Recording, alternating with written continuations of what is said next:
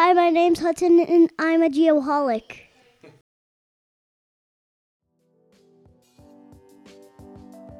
Hello, Geoholics, and welcome to Bad Elf's Point of Beginning, a segment specially crafted for the consumption of geospatial news, history, and technology. We hope you enjoy the content and perhaps even learn something. My name is Dr. Nick Smolowski. I'm a geoholic, and I'm here to be your geospatial guide. Get ready, Geoholics! Summer 2022 is here, and that means that there are some fantastic in person geospatial events on the horizon. Early next month in San Diego, California, the Esri Users Conference is back. And later in the month in Williamsburg, Virginia, the Women's Surveyors Summit is also being hosted. If you are unfamiliar with these events, let me catch you up.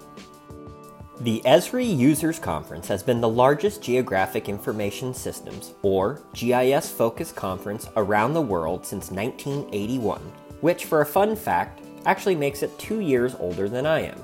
Concurrently, the conference offers more than 600 informative and educational GIS presentations per year. The conference boasts roughly 20,000 attendees annually, with 300 exhibitors, 275 technical workshops, 100 special interest group meetings, and a map gallery with nearly a thousand submissions from around the globe. Beyond the professional and educational aspects of the trade show, the event is just a ton of fun. The Gaslamp District in San Diego literally becomes a geospatial playground with floods of geoholics around you at any moment's notice. I should also mention, I'll be at the conference. Please swing by the Bad Elf booth and say hi. On the opposite side of the country in Virginia, the 2022 Women's Surveyors Summit is also being held. Originally started by the Texas Society of Professional Surveyors right before the COVID pandemic, the event has been both in person and virtual. This year marks the third official meeting. The event's website states this conference is for women, by women, and will include continuing educational opportunities, networking, panel discussions, and seminar breakouts. Both events are open to the public and have official websites for signing up. So don't wait! You still have time to register and get your travel plans in order. If you needed an extra excuse to get out of the house this summer and expand your professional breadth, these are two fabulous opportunities. If you have any questions or comments about today's POB segment, please reach out to me via LinkedIn or through the Geoholics channels. And that does it for us at B2 Studios in sunny Texas. Live long and prosper, my friends.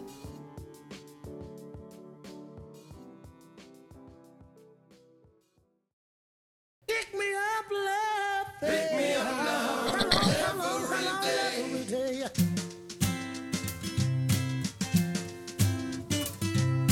Such a happy song. Very groovy. Do you guys know the words? Are you gonna make me sing alone? Yes. Pick me up uh, Painful. from the bottom. You love it, Taylor. You know, viewers have dropped ever since that started. No, I'm kidding.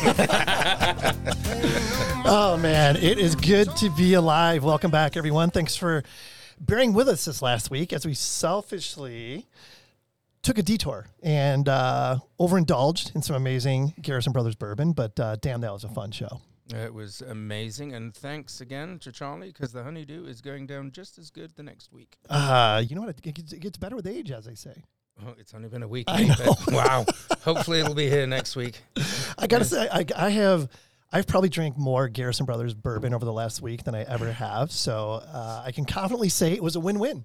Oh, yeah, absolutely. And I think it's uh, holding back the time of age as well. I think You're it looking does, better. yes. Yes. All right. So we've got a new patron we have to mention. A huge Geoholics thank you and group hug goes out to Jason Tommel, I believe is his name, T O M M E L, from, I'm going to butcher this, uh, Gansevoort, New York.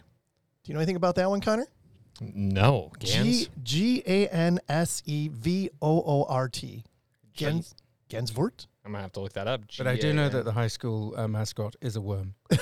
It's a worm. Yes. the the Gansevoort worms. Yes. I just want to see the mascot as a worm doing the worm down it's the an midfield. unincorporated community. oh, it's it's on. Oh, geez, he's he's almost in Vermont at that point.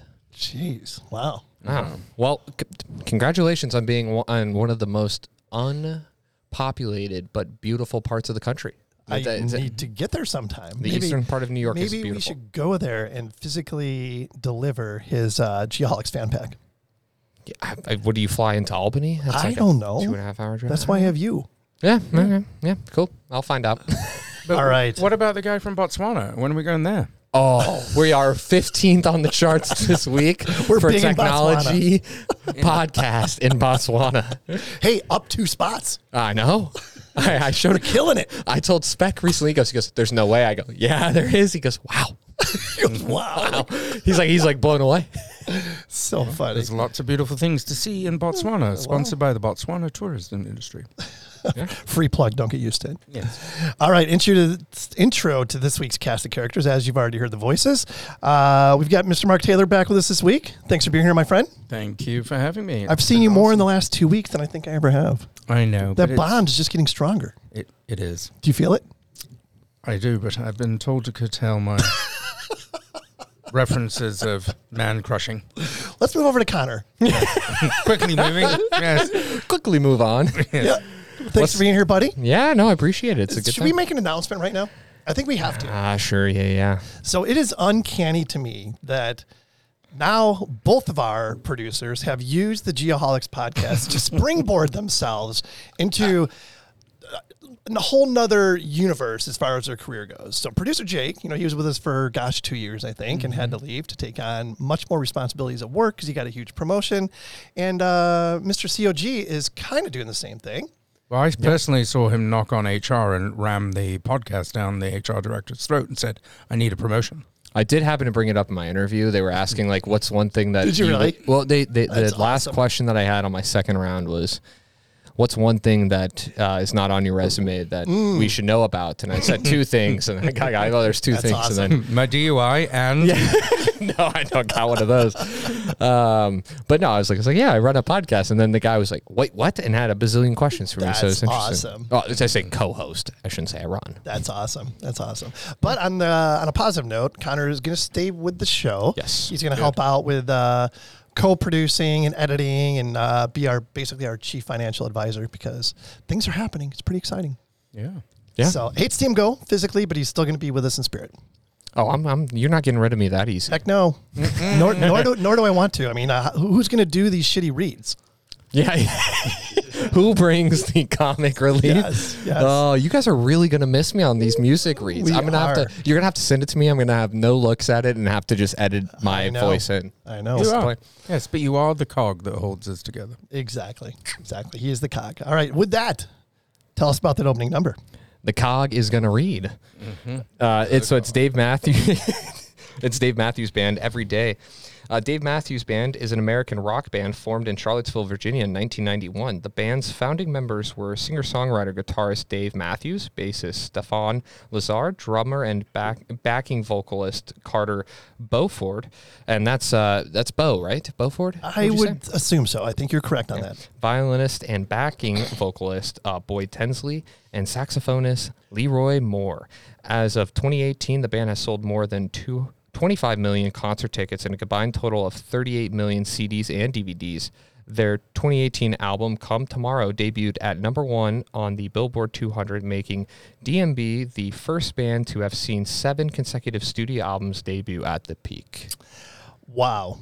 That's pretty impressive. That's pretty amazing. But I do have to tell, like, I, I do like Dave Matthews. Not a huge fan, but there's a lot of the music that I do Mm-hmm. like, and I liked him a lot more up until August eighth, two thousand four. Do you know what happened on that day?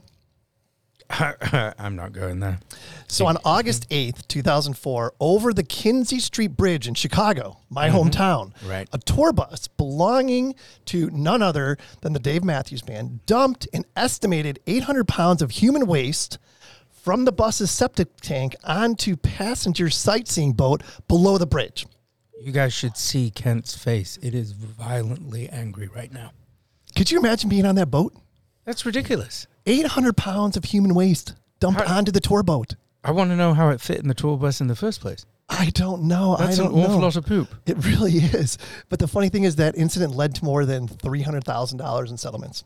There was a bunch of lawsuits. and Only everything. 300,000? 300,000, yeah. Yeah, I would have hoped for a lot Someone, more. if someone dump, put, puts dump on me, I'd be so angry. Dump. But pre-COVID, Yeah. it might have been the sword. No, that was 2004. oh man, so many directions to go with that one. Yeah. But uh, yeah, good stuff. Uh, Diamondback Land Surveying Studio, great to be back. A little different look with all the leftover bourbon from last week. I think it, it's a nice. It's visually nice. It is. Visually nice. I'll post a picture. It's pretty cool.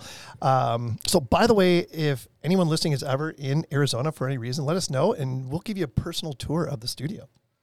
All 12 by 12? It'd take five seconds, but It'd be the You're best welcome. five seconds. that's Because we- five seconds of your life. Yes, because we've had. Wait a minute, that was my first child. Um, no, because we'll have we'll have Garrison Brothers bourbon on hand. Absolutely. There's always beer in the fridge, so we'd love to. Uh, I wonder love if to I buy you wonder if we can get him on as a friend of the podcast. I'm just saying. Ooh, I like where your head's at there, Connor. Yeah. All right. Shout out to this week's highlighted friend of the program, Mark Taylor. Who do you got? We got Carlson Software, and for those of you who have no idea who they are, you and are in the geomatic space, you've pretty much been uh, uh, under a rock because they've Definitely. been around since '83. They produce software and hardware solutions for land surveying, civil engineering, GIS, and the construction industry. One of the things that separates Carlson is their unique approach, providing geomatic professionals with extremely powerful but affordable and independent technology options with the best free unlimited tech support in the industry. Their mission is to be the premier independent developer of land surveying, civil engineer, construction, and mining technology products. The hint is obviously for the companies that sound like Bimble and Opcom, uh, clearly. Um, but for those of you who uh, want to check them out, please go to carlsonsw.com. That's carlsonsw.com. And mention to them that you heard from us, and they'll take good care of you. Absolutely. There's there's some uh, some VIP treatments to Geoholics listeners. Oh, and what, There's actually a Carlson VIP lounge. really? Yeah, Where? I've been there. Where? Uh, Maysville, Kentucky. Oh, Yeah. Is that near Buffalo Trace? Uh, it might be. Maybe we should make a trip. We should. Look we at- should do a podcast. Everything there. is everything surrounds bourbon. All of a sudden, we get Charlie Garrison on, and all we think about is bourbon. well, yeah. It's there's a lot of other things we could we could talk about, but we'll stick with bourbon. Remember, we had a talk before. yeah. All right, Oh, moving on. Time for Liquid Death's weekly words of wisdom. So, if you haven't tried Liquid Death, I'm going to hold this up to the camera like our listeners can see it. But Liquid Death is a mountain spring water. Uh, they have both. What do they have? The carbonated, or no? What do they? What do you call it? Still. it? Sparkling water. Sparkling. Sparkling, yeah. And I got to tell you, drinking ice cold water out of a can, there's Yep. something about it. It's very refreshing. Incredibly refreshing. I'm not joking. It's did- when I was on here a couple weeks ago plugging them. Like it wasn't a shameless plug. It was uh, I, I liked it that much. It was a plug plug. It was plug plug. So I gave my wife the one from uh, last week, and then she goes to Albertsons, and it's right there, and she just grabs a pack. Yeah. I go, I want some white. I, I'm not a fan of sparkling. She goes, get your own. Fine. I was like, damn. Uh, we knew words of pants in that family. hmm I don't have any pants. She took them away. You know what? I set him up every time. this is on me. This is It's a not his softball. problem. It's a softball. It's a sign with Mark Taylor. It's like pitching slow pitch softball. he just you throw it up and he just crushes it every time. I gotta, I gotta, I gotta reprimand myself. All right, Connor, what do you got this week? Oh, for the weekly, uh, weekly words of wisdom. Yeah, no, I'm just laughing over here still. So, um, Are you going to quote What? Thoreau? what? Are you really going to quote Thoreau? Yeah, I don't know what you're. Yeah. go for it. All right. What you get by achieving your goal is not as important as what you become by achieving your goals. Mm. Who's that? Thoreau. Yeah, Henry David Thoreau. Mm. Who is that? Yes, a very important person who has great wisdom that has been passed down Mark, through the you, eons. you seem like you're getting tense. You're grabbing the table hard. What's going on? I'm Do not, I'm not, you I'm not like Henry David Thoreau? I do. I love him. Oh, okay, Yeah. okay. I was just waiting for him to butcher it. No, he nailed it. Mm-hmm. Yeah, I mean, if you hadn't said it previously, he probably would have not done so good. But uh, you helped him out there. The assist. I would have I would have probably tried to Tipero or Tipero or He gets the assist. Tipetimido. All right, let's get on with this. Our guest this evening is Travis Bohan. He's a professional land surveyor, born in Chico, California, and grew up in the Central Valley. Uh, item of note: my fresh new uh, future son-in-law went to school in uh, Chico. A party state of all universities. Yeah, yeah, and uh, actually, his grandparents got a place up there, absolutely beautiful. He uh, Travis attended Merced Community College and then Fresno State, home of the Oh, Fresno State Bulldogs. Bulldogs, bingo, where he received a degree in civil and geomatics engineering. When he's not practicing to be the best land surveyor ever, he is an avid outdoorsman, golfer, excuse me, and gearhead. You guys have that in common. You're kind of a gearhead. I am. Yes. Uh, he's currently a survey manager at Mark Thomas. Travis is also very involved with CLSA and on the advisory and is an advisory council member to the Fresno State Geomatics Engineering Program. Travis, welcome to Geoholics. Thanks for being here. Hey, thanks for having me, guys. It's exciting. It really is. So we met um, at the Western Region Surveyors Conference, right? Correct. In, in Las Yeah, Vegas. That right. was cool. We got to chat just a little bit, and I'm like, oh man, this guy's this guy's got some uh, some good knowledge and some some good wisdom and some experience that I think would be great for a uh, a Geoholics podcast. So that's why we're here. And again, we appreciate your time.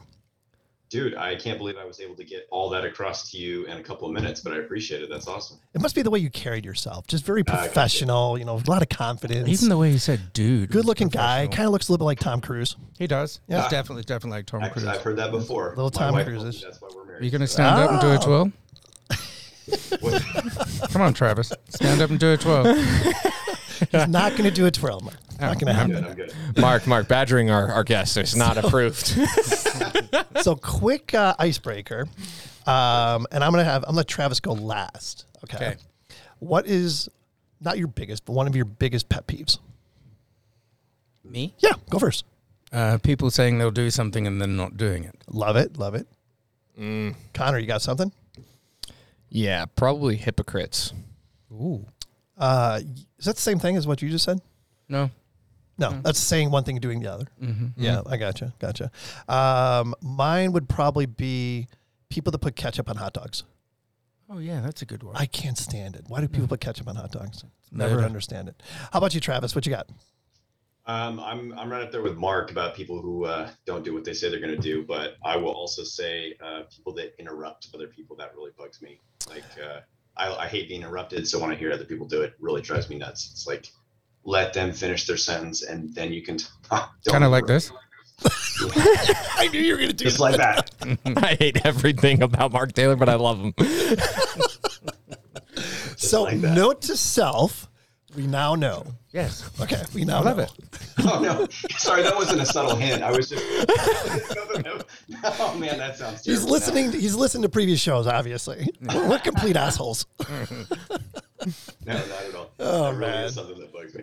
So, tell us about uh, Mark Thomas. I don't know a bunch about the uh, company. I was gonna say tell Oh, us yeah. about Mark Taylor, but we know too all on much about Mark Taylor. You guys probably know way more about Mark Taylor than I ever will. Yeah. And, uh, it's probably a good thing. Yes. Very. No, but uh, so Mark Thomas, we're a transportation engineering and surveying company. Um, that's kind of our bread and butter. Um, we do a lot of Caltrans design work. We also do a lot of public works projects for streets and roads. That's really our our big thing. From the survey side, we kind of joke that we do anything with a station and offset, right? So Hmm. utilities, pipelines, uh, roads, obviously, right? So that's kind of where we we find our niche. So, you guys, obviously, just like you just mentioned, a lot of uh, corridor type work. That's right. Yeah. And one of the things that we're actually particularly known for is the right of way engineering portion of it. So not just, you know, you know, we kind of I joke that we kind of do topo boundary. That's really what we do. We don't do a lot of construction work. Mhm. We do on occasion on the on our projects, on um, projects that make sense. But really what we do is the right of way and the the right of way closeout stuff is really a big portion of what we do. And that's the that's the stuff that we enjoy. You know, the boundary surveys to make right of way transfers happen for, you know, widenings or new roads or whatever that may be. Yep, yep. So those are, I'm assuming, like like state and federal type on call type contracts that you do a lot of. Yeah, so we actually work for a lot for transportation agencies. So Hmm. in California, uh, forgive me, I don't know a lot about Arizona, but uh, you guys will educate me. But in California, a lot of times what happens is we'll have a transportation agency or what we call a sponsoring agency. It doesn't have to be a transportation agency that's a conglomerate. It could be uh, just a city that wants to sponsor a project. And so a lot of times they'll do, hey, we want to do an expansion to Caltrans right away um, and their facilities because we have a you know bottleneck within our territory. So they'll put together the funding package in order to be able to acquire all that right away, do the improvements, and then transfer it back over to Caltrans and say, here you go, guys, this is your project, or this is now on your system. You guys can maintain it. So there's a lot of agreements that go back and forth.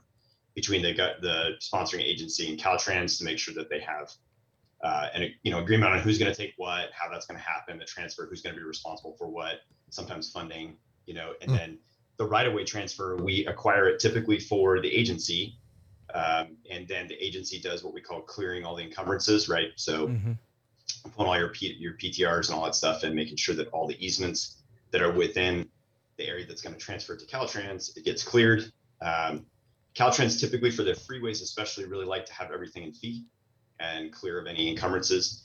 Um, so a lot of what we deal with is utility crossings. That's a big, big portion of it. And there's specialty agreements and stuff that go along with that. But sorry, not, not to get too deep down the rabbit hole with that.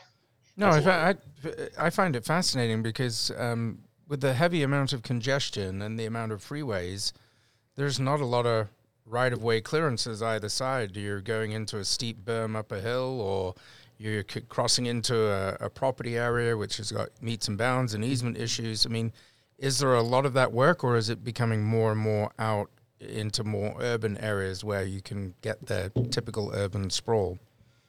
Yeah, so in California, there's a lot of the urban work, and then there's also there's still some of the connector freeways that have you know farmland and stuff in between. Um, but a lot of the stuff that that I've been working on lately is stuff that are in the urban areas um, where they're doing larger interchanges because the, there's congestion between two major freeways. Um, and it is a lot of thread in the needle, honestly. Like there's a lot of that that bet. goes on from an engineering standpoint. So, um, so we're ta- a lot of times in those urban areas, we're talking about taking slivers of right away as opposed to like giant chunks. You know, that, Right. that's- Right. No, that's in- that's interesting. Are you guys? Have you gotten a piece of that, uh, like the high speed rail at all? We uh, yes, we did work on some of the high speed rail work. Yep, that was uh, that was a big project for California. Um, so we worked on a portion of it through the Central Valley, um, which is the only portion that's built at this point. But Oh well. yeah, that was a lot of the same same type of process. Um, what you find is a lot of the folks that work at high speed rail uh, had some experience at a different agency that was very very large as well um, that dealt with highways, if you know what I mean. So a lot of the processes were very similar in that regard. So. So using that high speed rail as an example, like how how long was that project? Like how long was the corridor for that? Oh, geez. Uh, now you're quizzing me. Uh, it was a, a very long corridor. The section that ended up getting built, oh gosh, I wish I'd thought to look. I mean, is, is it like ten miles or is it hundred miles? Like what? Oh no, yeah, it was hundreds of miles. Yeah, hundreds of miles. Wow. Yeah, That's yeah, it was, crazy. it was a really long project. And um, to understand, like, it's not the entire thing's not built. Um, the entire thing wasn't acquired. Even a lot of the work went into that. The problem was that um, every time you turn around, the state legislature was saying, "Oh, we need more. We need more. We need more." And so Yeah. the project basically kind of got stopped at that point. So I just can't imagine being part of a project of that magnitude. That's crazy. That's huge. I mean, there's so many dynamics and variables. You know, I mean, you mentioned utilities a little bit earlier, so there's got to be a shit ton of like subsurface utility engineering that goes. Yep. Is that something you guys do, or do you, is that something like you would subcontract out for that? Yeah, so we um, we do utility coordination in house for our engineers. Oh, they nice. do a lot of the utility coordination stuff as when it comes to roadways. There'll be projects that we partner with another transportation firm where they're doing like the actual roadway design, but we're doing the utility coordination portion of that. Um, we have some folks in house that are like specialized in that in a major way. So we definitely do a lot of that work from like um, you know, you're talking about utility locating because we don't do that in house. We Mhm. subcontract that out. We have several utility Gotcha. sorry, locate, uh, detect, whatever the, the term we want to use today, but uh, where they go and you know use their their uh, magic wands to try to find where the utilities are, their GPR, or whatever they're using. Mhm. So yeah, we subcontract some of that work out as well. And that's a big part of it as well. Um, so like a pro, like you know, I, I can't even fathom uh, working on a project that's a couple hundred miles long. What are some of the inherent challenges with something like that? Well, one of the big ones that we run into with big, like, so high speed rail is a good example of this. Um, you're, you know, uh, typically speaking, for large transportation projects, we do everything in grid, right? We do it Mm. state plane coordinates. Good. So the crossings of the the crossings of the zones is a big big issue. So having the control laid out that that hangs together um, throughout that entire project, and then also having those transition points that can be that can be a challenge. Um, the the tracking of it is a big portion of it. A lot of a lot of times when it comes down, in my experience, um, a lot of it comes down to um, sort of the I don't want to say the tail wagging the dog, but tracking what's going on is more important sometimes than actually what what the Mm. item is, if that makes sense. But tracking it and making sure that it's gone through the process is oftentimes more important than actually what gets transferred or how much, or if that makes sense. So a lot of it is driven by that, is tracking it and making sure that okay, did we get all the, you know walk through all the different steps here. Um, the appraisal process it can be a real challenge, especially for something like high speed rail where it's a little bit contentious um, for some areas. So um, the appraisal process can be a big challenge. Uh, you know, that's where we work. You know, as surveyors, we're we show them where it is on the ground, right? Hey, here's the rights that are on the ground, or here's the rights that we're trying to acquire on the ground, and where um, the appraisers have to go in and you know work. The right of way agents have to go in and work with the the, the actual uh, owners and get all that sorted. I can't even imagine doing that portion of it. That's um, especially on a contentious project. That can be really a really. I mean, obviously the goal is to have a project that's not contentious. I mean, that's the that's the ultimate goal, but Right. um, that doesn't always happen. Yeah. Um, so you mentioned, you know, you collect everything on grid, makes perfect sense. And I can say, like in Arizona, for example, at least in the areas that I work in, grid and ground, not a huge, huge difference. I have to believe in some of the areas that you're talking about, there is a substantial difference, and that in itself could create some challenges. Yeah, for sure. So it wasn't as big a deal on some of the the projects in the Central Valley, but again, being so large, right? So you know, across 200 feet, you're talking about very small amounts, right? Right. Hundreds of a foot. But across thousands and thousands of feet, now you're talking about bigger discrepancies as well.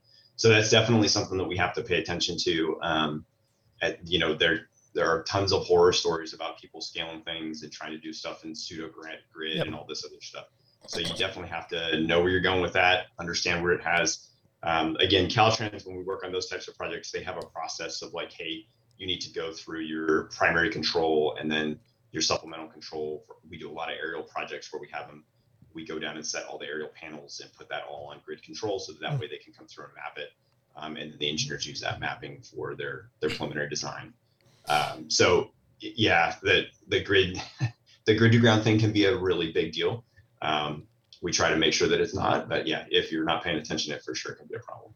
So on that same note, and I hate to like keep beating on this whole grid to ground thing, but No, no. um, so on a project of that that magnitude or that length, is there like this might be a really dumb question, but I've never worked on a project like that. Is there one scale factor for the entire project, or are there like multiple scale factors? How do, how does that work?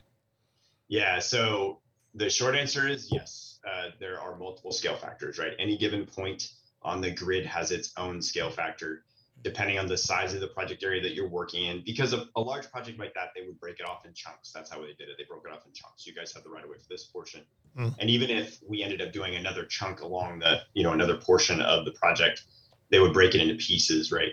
And so yes, the scale factor will vary across the project you know, in California, our, our in, the, in the Central Valley and even in the Valley areas here in the Bay Area, where I, I do a lot of my work, um, the like you say, the grid to ground is very small. You know, four nines and a whatever, right? That Right. kind of thing. So, so it's it's fairly small, but like you say, over big distances, it can start being a problem. Um, but they you'll have a scale factor for an area. You'll have a scale factor for an individual point. Um, and best practice is just to do everything in grid. Don't try to go back and forth, especially Right. from a transportation standpoint Yeah, don't don't play with that. that's good stuff. Did you say I almost interrupted him there? That was almost bad. I know. there that was almost really bad. Oh, man. So it's like it's like it's like you almost got to be damn near a geodesist like Mark Taylor in order to do this kind of stuff. He's trying to behave over here. You're so full of He's it. selecting Yeah. his words wisely right now. Uh, yes, it's causing a brain cramp. I think I have a migraine. April's going to be listening tonight and go, oh, hmm, Mm. he can finally control himself. Sorry, boarding school. Far too many years. Um, so I have a, a, a novice question as a, a practicing drone pilot on television. Um, do you have, because I suffer from this, um, it's a, a malignant problem, but I keep showing up to job sites and there are multiple different localizations for the same job site. And I'm always preaching, and as Kent has taught me, always use state plane you guys I know are talking about state plane grid, but when you're when the guys are actually working on that particular segment, are they then localizing it, and does that then cause a translation problem for the project and missing curbs and not quite lining up? So yeah, I mean the short answer is what construction project doesn't have a little bit of field fit in it, right? I mean, Right. There's there's going to be some of that, but the reality, I had a contractor tell me one time on a long time ago when I was first starting out, I was in the field, and I said, "Hey, man, this doesn't look like this line is going to line up." You know, that somebody had staked it from the outside, and we were staking it from the inside, and um, he said, "Man, whoever gets there first, well, that's that's who governs." But in all honestly, yeah, there is. Um, you know, when you when you start localizing it down to a, a particular area, um, again, sorry, I hate to keep harping. Caltrans has a very specific set of standards on um, how to do localizations or, or what um, Trimble folks call uh, site calibrations and things Yeah, like that. right. They have a specific way of doing that, um, such that they, it's supposed to minimize that type of thing, enveloping the area with the control, all that, Right. all that different stuff. That makes Yeah, a difference. is it. Yeah, for sure. Yeah, I mean, I I think it's great that I mean, well, like in your case, Mark. I mean, and, and I know you deal with this all the time. That you have these projects, you fly these projects, and there's like one set of data, and then there's you know the scaled set of data, and then there's this translation and that, and it is so frustrating, Mm-hmm. so frustrating. And we could- we had a whole podcast about that. Oh yeah, yeah. We won't won't Yeah. do that. But I was interested to hear the standards that Caltrans have. Maybe they could come over here. Well, that's just it. I mean, I, I mean, uh, Caltrans. It sounds like they got their shit figured out for the most part, and it's like you know, not California, but Caltrans. Right, I got you. Yeah, California definitely doesn't have their shit figured out. I think Yeah, Travis has got their shit figured out. Travis has got his shit figured out. There's no doubt. I try. Yeah, I try. sounds like he's got Caltrans sorted out. Yes, Yeah. he does. He's, maybe you should do some consulting for some surveyors over here in Arizona. I think. yeah, they um, Caltrans has a very some of their some of their standards are a little bit um, I don't want to say they're outdated. They're a little bit traditional for what some of the capabilities of the survey equipment these days. Um, you know, I'm constantly amazed. You know, when we get the new stuff and our guys upgrade, and it's like, holy crap, how how do how are we able to do it this well? This, you know what I mean? Like, it's it's constantly amazing. Um, what I tell what I tell clients, right? Because everybody asks about, well, how accurate is GPS and stuff like that. What I tell them is, well, it's when it's great, it's amazing, Mm-hmm. and when it's not, it's a mess. It's a real big. That's a great mess. answer. So, Yeah, Yeah. I like that. Great answer. And we were talking before the show that on, on a lot- some of these, you know, projects that you're working on, you're using uh, other technologies as well, like mobile lidar and things of that nature. Um, talk about a, you know, like a really cool project that you've been able to to to use that stuff on. Yeah. So we had this awesome project that I worked on in Santa Cruz, actually, Santa Cruz area. We were doing a highway project, um, and uh, this very near and dear to my heart. We we scanned it three times. Actually, we did a mobile Hmm. scan. We had a sub consultant come in. We set all the different control. Um, again, to Caltrans spec, they have a very specific, like, hey, you got to be every 500 feet Mm-hmm. um, 1500 feet for horizontal and vertical, every 500 feet for vertical. We did the mobile scan across the um, across the highway. It was a very interesting, unique project where they said, "Hey, uh, we want to get started on design, but we know we have this maintenance project that's going to happen where we're going to add a two tenth lift to the pavement, right?" Wow. And so Mm. our engineers were like, "Well, why don't we just wait and put the lift on?" Well, we don't have that kind of time. We got to get going Yeah. you know funding restraints and requirements and all that kind of stuff so we ended up scanning it three different times to check on the different conforms for the pavement it was really it was a neat project so we scanned the entire corridor um, developed the pavement elevations and grades from that we extracted a lot of features walls you know um, all the uh, structural features the overpasses and things like that um, and then we also did we also did our own lidar checks on it so we set our tr- our um, sorry we used to call it terrestrial uh, Right. stationary static lidar right Static lidar. static Yep. terrestrial lidar. We set our lidar unit up on and also checked the pavement as well to make sure that we had good conforms with um, with the mobile data as well. Great projects, ran levels up and down the freeway until we were blue in the face. Um, just a really, really good, good project. Um, and we were also one of the cool byproducts of that as well with the mobile scanning, which is really cool. Our landscape architecture group came back and said, "Hey, you know, we have to do this entire tree removal Hmm. um, plan and, and mitigation and all this other stuff. Yep. Um, we really need to see where the trees are." Well, right, you guys can relate that. What is the most hated survey in the entire world for, for, for especially for field guys? Tree Mm. surveys, right? Mm-hmm. And so we said, well, let's open up our LiDAR scan and see how much of the tree coverage that we got along the edges of the freeway and see if we can extract some that. And sure as, I mean, it was great. It was awesome. We pulled it open. We had our technician go through and he was able to get trunk sizes, even drip, some drip sizes, not, not a ton, but um, he was able to get trunk sizes and locations based on that. and we were able to transfer that data over to Landscape Architecture Group as well. So that was kind of a really cool.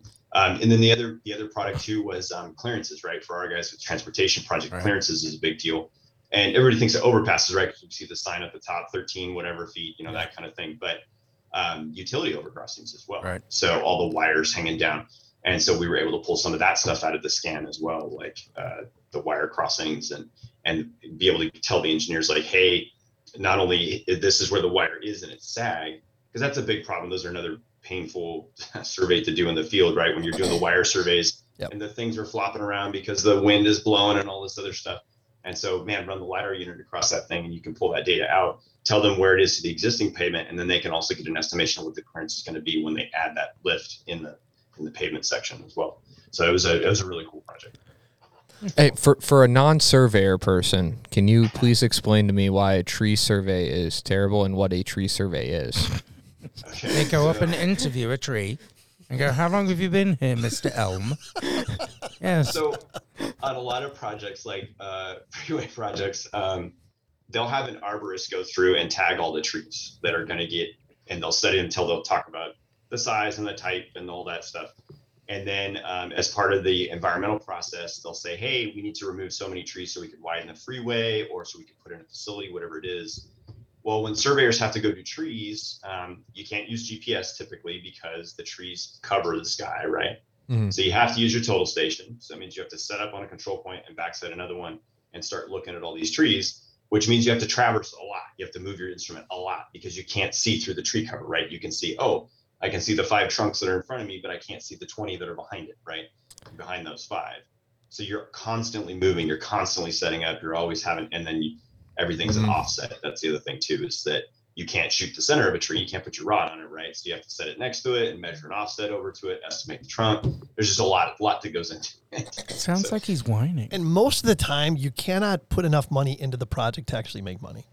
Yeah. That's the biggest problem. Right. That's Yeah. the biggest problem. It takes so much time. It, it does. And then it's like doing as-builts. California, in California, like it, when you're doing tree surveys, invariably that means you're hiking through poison oak, right? Yeah, there's that horrible. whole factor of it is that's terrible. So there's there's a lot of things that go in it. Every time I have to call the guys and say, "Hey, tree surveys," they roll their eyes. Oh, please, no. Yeah. Have you ever pulled chain through uh, poison poison oak or poison ivy? Uh, pulled chain. Uh, I've traversed. I've traversed through poison ivy before. Yeah. Yeah. He always says he pulls chains. So I'm like, all right, cool. Yeah. Yeah. yeah. Chain and level. He's old school. So Yeah. Travis, I do have one other question. Like on these, uh, like these larger uh, mobile lidar projects. 1st of all, I mean, there's error that has to be adjusted. I'm sure over, God, I mean, hundreds of miles or whatever. I mean, I can't even Yeah. imagine how what that looks like. My head doesn't think that way, unfortunately. But in addition to that, these like these data sets have to be freaking huge. How do you manage that? Like, how does how do you manage that for the end user? I mean, how, how walk us through that just a little bit. Yeah, so our, our procedure is to use the data sets and extract features from it. So what I'm turning over to my engineers is Oh, not gotcha. 64 gigabytes worth of data, right? What I'm turning over to my engineers is features that we have pulled from that data set and then built into like a surface or into um, you know three-dimensional figures inside of a CAD file. That's what that's how it happens. So the way that we manage that data set is we break it into chunks, right? And that's you know we have uh, the common term is tiles, Tiling. right? They'll break it into lidar tiles, and so you'll have tiles that are rec- reconciled.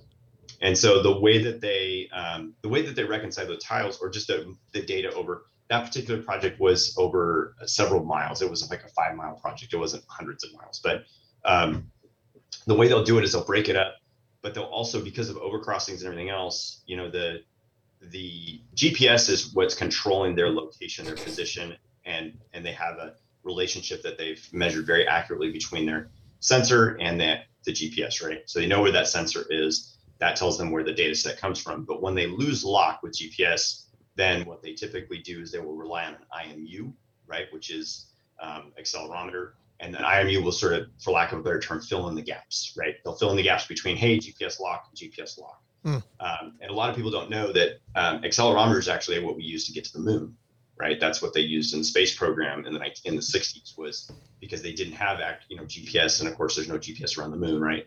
But they use accelerometers to now when they're going to the moon, they're like you know, going hundreds of thousands of miles and it's no big deal. They're not going to crash into anything. When we're trying to get accurate data so we can develop pavement profiles, we have to have a very fine IMU. And invariably, the difficulties with IMUs is that they they have what they call drift, and so after a while, because for all you math nerds out there, um, you're integrating several times to get from acceleration to, to position, and so after a while, you get some drift into it, and that's why they can only use it for short periods of time. And that's why also accelerometers are really they're worth their weight in gold if they're good because they help that data set a lot um, for those times when we have GPS gap. As someone that's looking at a mobile lidar and one on an aircraft, what um, what are you using, and how many uh, parts per square meter are you getting for your data set? Because it sounds like you want a very very dense point cloud. Yeah. Um, so, what are you in the Leica ecosystem or Yellowscan, or what? What is your favorite? Um, so we're a Trimble shop. Oh, um, Trimble. We don't have a unit in house. Mhm. Um, we've definitely we've definitely been approached about getting one um, Yes. several times. Um, we typically subconsult that out. Um, yeah, the advantage of having a mobile system as opposed to an aerial system is that you get way more densification. Of course, Right. So you get- surface. you get yeah exactly you get thousands of points per inch versus like you know hundreds of points per meter right so that's the advantage um, of having the mobile system now there are disadvantages as well right because you're closer you can only same as a total station right you can only see as far as you can see correct. and so with an aerial system that's where y the advantage becomes that you can broaden that data collection out to a much further much further larger area Yeah, uh, Alright. my thought was fly a standard swath with the drone, uh, you know, 50 feet over the utility lines where possible, and then run a little UTV or a rover underneath with the same Oh, unit. and um, Yeah. then you, you've got uh, 270 down and 270 up, and you create the entire bubble, and then you just cut out what you want. And the, the units are now smart enough to cut out the dead space from the UTV, for example. So having the aerial when you're driving that path, the aerial fills in behind what uh, the unit on the UTV isn't able to calculate. huh So that's interesting here's here's where my mind goes. Now would be a really good time for you to plug the Extreme Aerial Production rental fleet. You have Oh, a rental yes. fleet. I yes, but I don't. I don't have a lidar. I don't trust anybody with 150 grand's worth of equipment. Oh, I suppose that's a good idea. Yes. So one thing I got to go back to, I think I got screwed on this because something that Uh-oh. Travis mentioned is that there's no GPS on the moon, right? No, there's an iMac. That's about it. Okay. So uh, I- I actually bought producer Jake a five acre parcel of land on Mars, From Starlight, was it? and it and it had it had coordinates. So are you telling me those coordinates aren't good on Mars? Uh, no. There's no Well, latitude and longitude on Uh, uh, Mars. No, um, the moon. You said. Yeah, I know, I, I know, but Oh. that just made me think about what I bought. I bought him five acres on Mars. Oh, on Mars. I got a deed. Wow. Well, so presumably there's still a coordinate system on Mars. There's just no satellites to determine where you are in that coordinate system.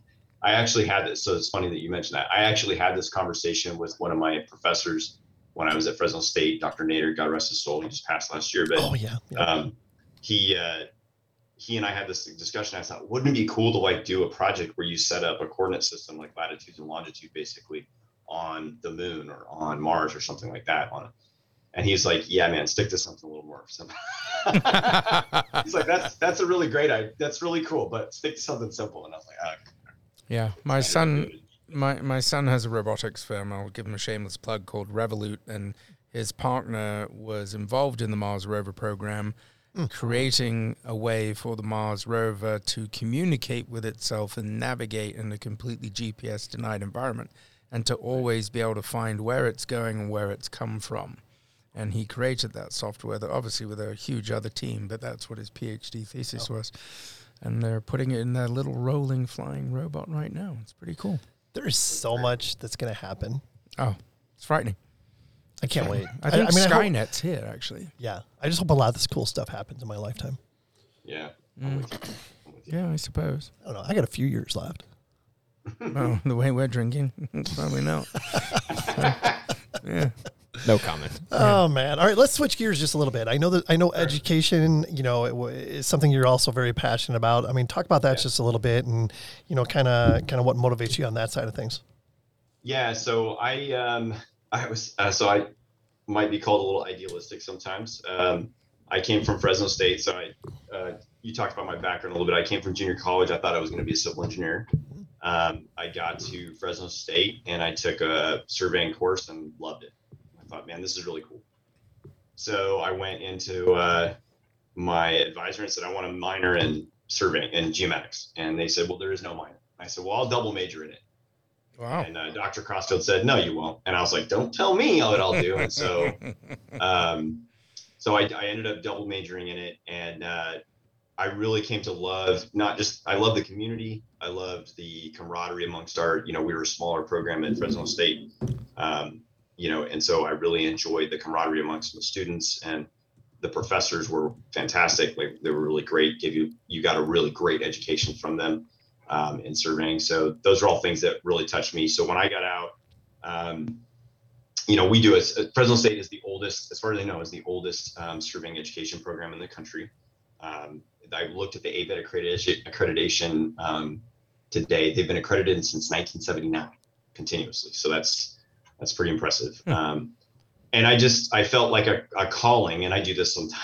My my dad will tell me from time to time, don't let it consume you. Whatever it is, don't let it consume you. Right. Right. And so I sort of felt a calling to like, I need to help. You know, we need to get more students. I saw the writing on the wall. You know, we had small class sizes and things like that. I was like, man, we need more people in this program. We need to do more. Um, you know, things get in the way. Life gets in the way, right? Jobs and wives and kids and all that. But um, I've tried to try to help out the program for a long time and help um, I focus on a lot on trying to help the students that are coming out of the program now. Um, before I tried to, you know, I used to try to do go to junior colleges and do, you know, I went back to Merced College and did a, a talk about what geomatics engineering was at, you know, Fresno State, how you could get into it in my physics class and stuff like that. Um, but I focus a lot now on like the students that are coming out. So we do a student conference at Fresno every year, typically in January.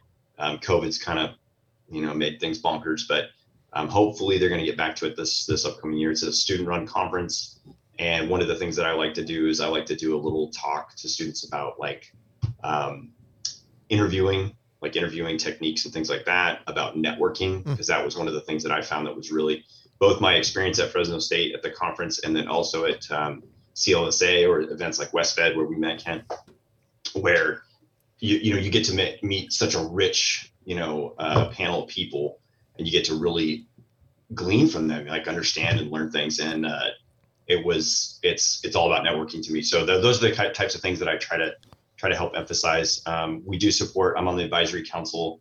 Um, we started an effort um, in 2010 uh, where we partnered with CLSA to, to raise funds for an endowment for the university, um, specifically specifically for geomatics engineering um, we're still working on our goal, but you know, it's uh, it's an ongoing process. But that was that's something I'm really proud of that we, we got that off the ground, we got it going, and we're um, we're trying to make sure that we're doing the right thing towards maintaining that program at Fresno State. So So, so I'm I'm always curious on what people mean by networking. I'm like a, a always interested on people's take of networking because it's kind of like a take on culture. What's culture? Like, what is the definition of culture actually? So, in your words, what is the art of networking and like what makes people successful in networking?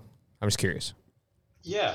Um, well, I can give you the little plug I give to the students. Um, so, networking to me is meeting new people and learning from them, not just meeting them, but learning from them, right? Mm. So, one of the things I will tell students is, um, you know, when you go to a conference or a professional event, right, whether it's like a local chapter meeting or whether it's a big conference for a state, um, first off, don't sit together at the meal, at the dining thing. Go sit with somebody you don't know and meet them, right? Mm-hmm. And what what I try to impress upon them is these people are really friendly. they want you to succeed, right? They want more surveyors, more geomatics engineers in, out in the world. So they're going to want to help you. They want to engage with you. So sit there and ask them some questions about themselves. People love to talk about themselves, right? and uh, and just learn some things, right? Like learn the, what's important to those people, um, and store some of that knowledge away, and then try to reconnect with them, and then meet more people, right? That's and so sometimes what I'll tell students is like if you're shy going up to meet somebody, take a take a buddy, but no more than a buddy, right? Take a buddy and go, oh hi, my name's Travis. This is you know Mark you know, nice to meet you, Kent. Uh, you know, what do you do? Who do you work for? What kind of projects do you work on? Right. um, and and just listen and learn and and soak it all in. You know, that's so that's networking to me. Mm. Um, that those are the things that I like to do, um, and just and also make a personal connection too, because you never know. Like, like I said, with surveying, it's I'm sure it's been your guys' experience, but with surveying, there's the people are so friendly. I went to a national conference several years ago, and I met some folks from Minnesota, and we sat on the back patio and had adult beverages till you know wee hours of the night, and laughed, had a great time, and they were wonderful people. Like, and and there were so many common experiences, like, oh, don't you hate it when the grader runs over your steaks and all that stuff, right? I mean, there was all that all that common com- camaraderie there, you know, and that's and that to me, again, that was one of the things that really attracted to me to the profession when I first started. Was like, wow, these people they care about each other, they they want to help each other, they want to be um, want to see the next generation succeed. So So, Travis, uh, as an outsider coming in, um, Mhm. I know that the Geoholics, uh, I'm very proud to be with the team. Their passion is getting people excited about the industry. And, um, you know, there's so many distractions for people for a real trade and a real craft. Um, what would you say to anybody listening right now of why it's so cool to do what you do. What what would you say to get them excited? Almost as a Geoholics recruitment pitch, your elevator spiel. What would that be? So surveying and geomatics is a combination of high technologies, amazing technologies that are emerging, emerging, and excuse me, emerging and constantly changing, Mhm. um, together with um, historical records and uh, you know land rights. It's it's an amazing uh, two things. that, You know, there's there's so many fun things to do in my opinion, right? Whether you want to be outside working in the outdoors, whether you want to be searching through records and and land t- title searches and that type of thing. Hang on one Um, second. Sorry to interrupt, but land records. Way to go, dickhead. Come on, Hey. boo. Um, No, go ahead, go ahead. it's not like you're going back to the Battle of Hastings or 1066 and dealing with English monarchy. You've got 205 years of.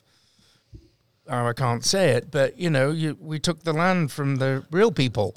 Um, so, you know, I'm having a bit of fun with it. But I mean, are you really saying that you're going back to the Louisiana Purchase contract and entitlement issues and? It depends on where you're coming from because here in California, we you definitely might have um, rancho estates. Most of the stuff now in the Bay Area, most of it's built out, right? So it's Right. all based on original ranchos, but it's been built out and subdivided since. But there are areas where you might, yeah, you might actually come from the original rancho, like Spanish land grants. I mean, I'm sure you guys deal with this. Rancho. That's so interesting because, like, rancho, I've not heard that term in Arizona, but it's Oh. something that's commonplace in in California. Yeah, Yeah, It's like every state is different. That's why you have those state specific exams. yeah. What do you- so, Mm. what do you guys use for that term? Is it some, something similar? Yeehaw. Um, well, I mean, we have a lot of mining claims here. We have a lot Sure. of Indian reservation issues that we deal with. Yep. Um, it might be just more, you know, terminology more than anything else. It's probably a lot of the same things that you deal with. It's just we look at it from a different perspective, I suppose. But what's the It's one of the- furthest you've ever had to go back, Kent? Furthest I've gone back? Oh, from like GLO, like the original, you know, section, like when the original survey was done, for sure. It's, I mean, and, it, and I love that side of things. No, no question. You like you get into that and you look at the field notes that were done and stuff like that. There's so much to glean from that. It's incredible. Oh, um, for again from an outside. Of course, Are, are yeah. we talking 1890s? For sure. Yeah, of course, Or yeah. earlier than that. Yeah, I mean Arizona's a pretty young state, um, but in California, I, I'm not. I, I don't know. You know when California became a s- became a state, unfortunately. But um, like what like the GLO records for California? What are the dates of those? Yeah, so most of the stuff that you'll see is around the 1870s, 1880s. Okay. Occasionally, you'll see 1850s when in California, I think it's 1856, something like that. Yeah wow. Um, so yeah, there's there's some really old land records. Um, the other thing that I really enjoy about it is you get to see all these things come together, and that's what's really fun. I get to take technology and use that technology to try to figure out where this old rancho corner or section corner, more commonly section corner to be honest with you, but like where I, I get to try to find where that is, and I get it, and then I measure it really accurately, and I get to see all that stuff come together, and then I get to build a map off of it. And then, by the way, that map gets filed with the county and is there in forever, right? Wow. and got my name on it, right? So that that's the that's the cool. You know, there's a lot of talk around you know surveyors and leaving their legacy by leaving their maps and all that kind of stuff, right? And I I was uh, when I first got out of college and was doing mapping and stuff, it was it was really well impressed on me. Like you want to really good maps. you don't want to be the guy that did crappy maps. You want to be the guy that did good maps, right? And did good surveys. And so that's um, that was impressed. But it's all those things that get to come together, and that's to me that's the fun in it. Is I, I really enjoy making um, technologies or and I like things mechanical too, right? I'm I'm a gearhead, right? So I like to I like to you know I work on cars and trucks and stuff, and I like to see all that stuff come together and then you know turn the key, so to speak, and then oh it came on, right? That's that's really exciting for me. And surveying gives you that. It gives you that in a major way.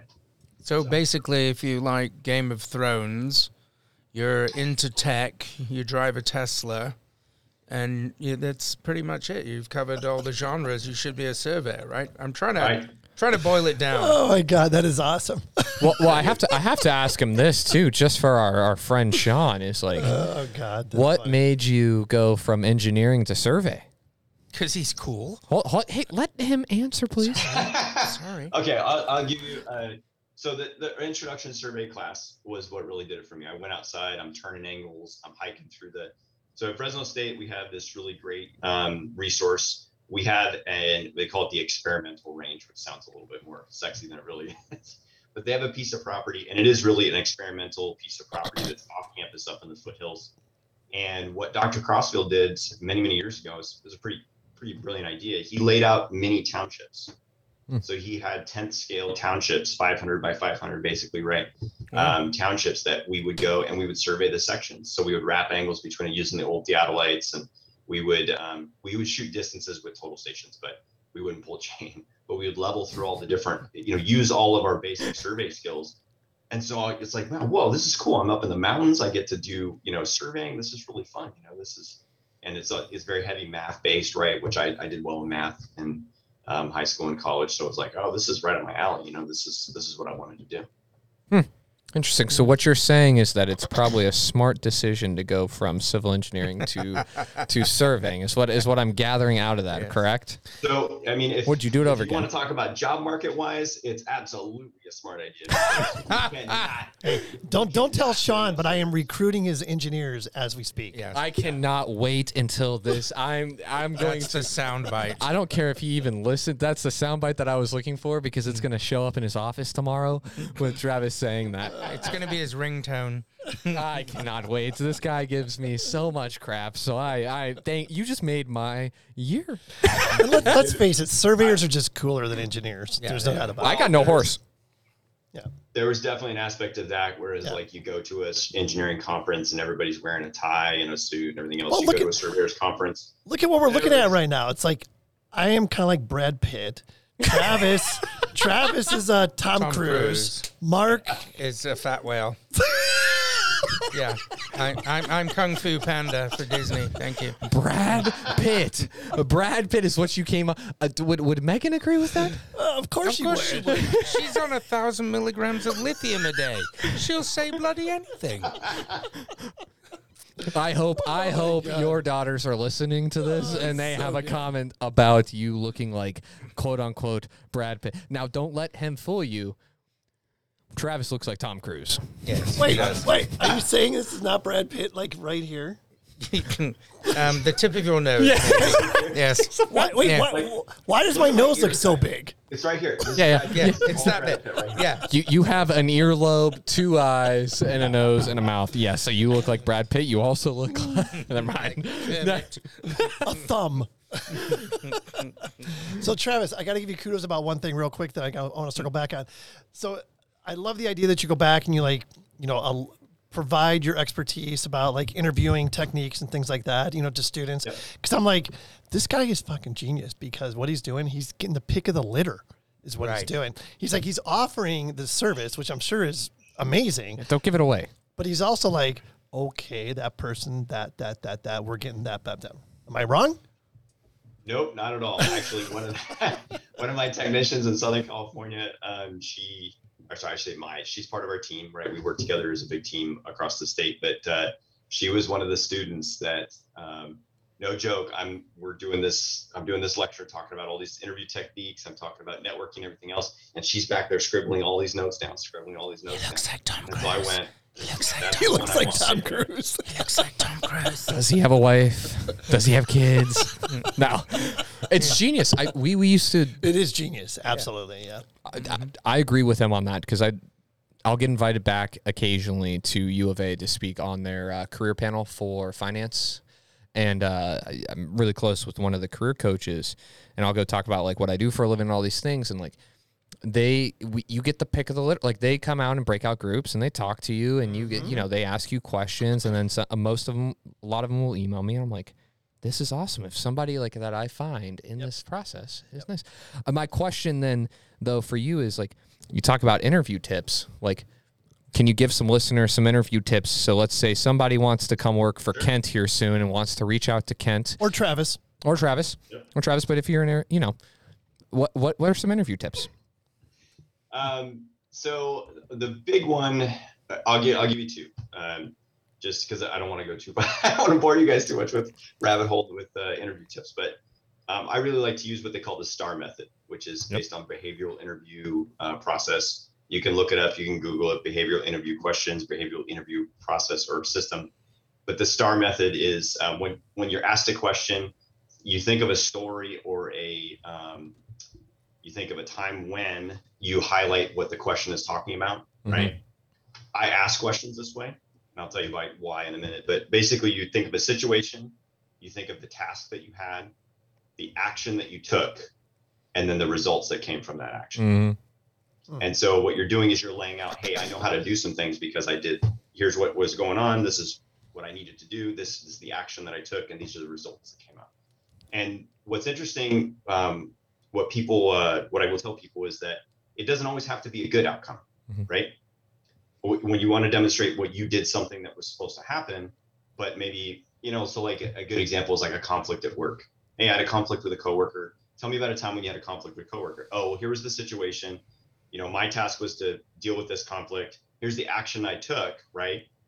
Um, and when it ended up happening, well, we just kind of went our separate ways. The guy didn't listen to me, you know, and we just went about with the project or with whatever we needed to do. So that's that's a really good way of showing like, hey, I took the right steps, but sometimes it just doesn't work out your way. It's okay. The important part is the action that you took, right, and your analysis of how to get there.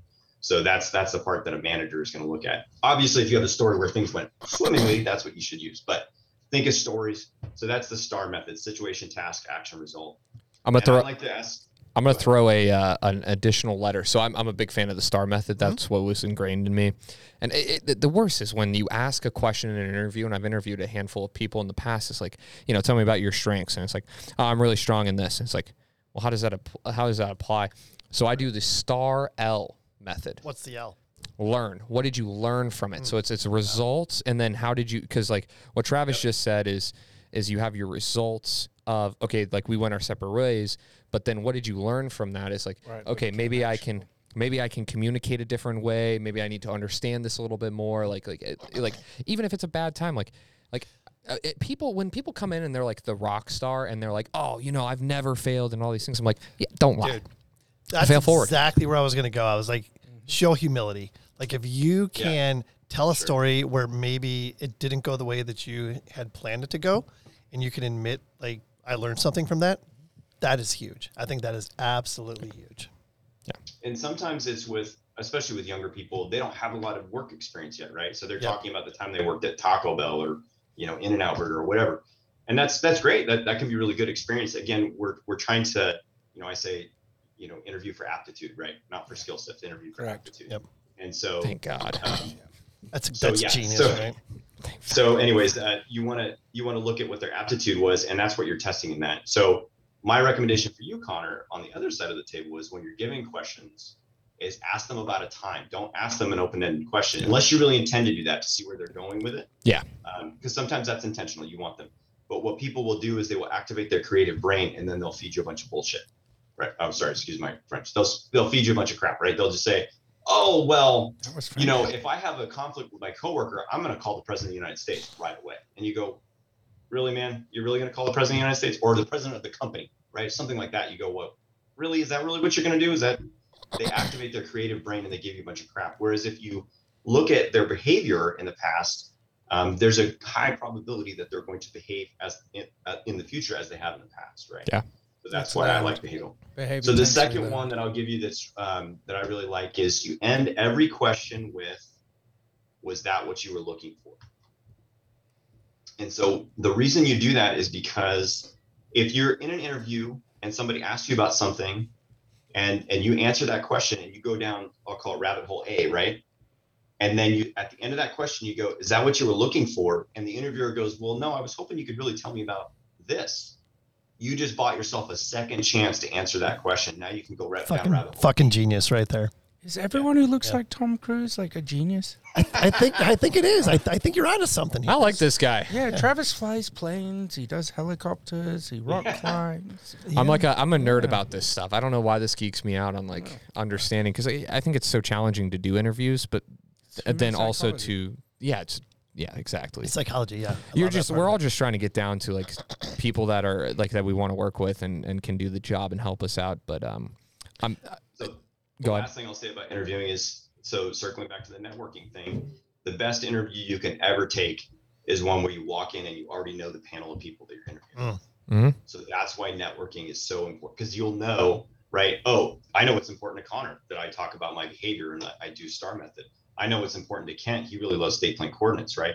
I know what's what's important to Mark. He really likes drones. So now I know the the hot button things that I can talk about for each one of you and tell you about my experience or what I think about those different items. And so that's the best interview you can ever do. And the way you get there is by networking. You know what's funny is I so I try to always do. I, I've done so many interviews over the last three four years because I'm I'm like three years out of college, um, and I did a ton of interviews in college throughout that process. And uh, I always tell people like make it a conversation. Back to Travis's point is is like you mm-hmm. always spin it back to them. You ask them the question. You always talk to them because then you get that second chance of of like where they're leading. I'd never thought about going hey like you know, is that what you're looking for? Unless I like really screwed up and I know it, I'm like, wait, what were you looking for? Something different? Um, But again, I think it shows humility too. Yes. Yeah. yeah, Yeah. that and it, it, like have questions ready to ask. Like you should always ask a minimum of three questions at the end.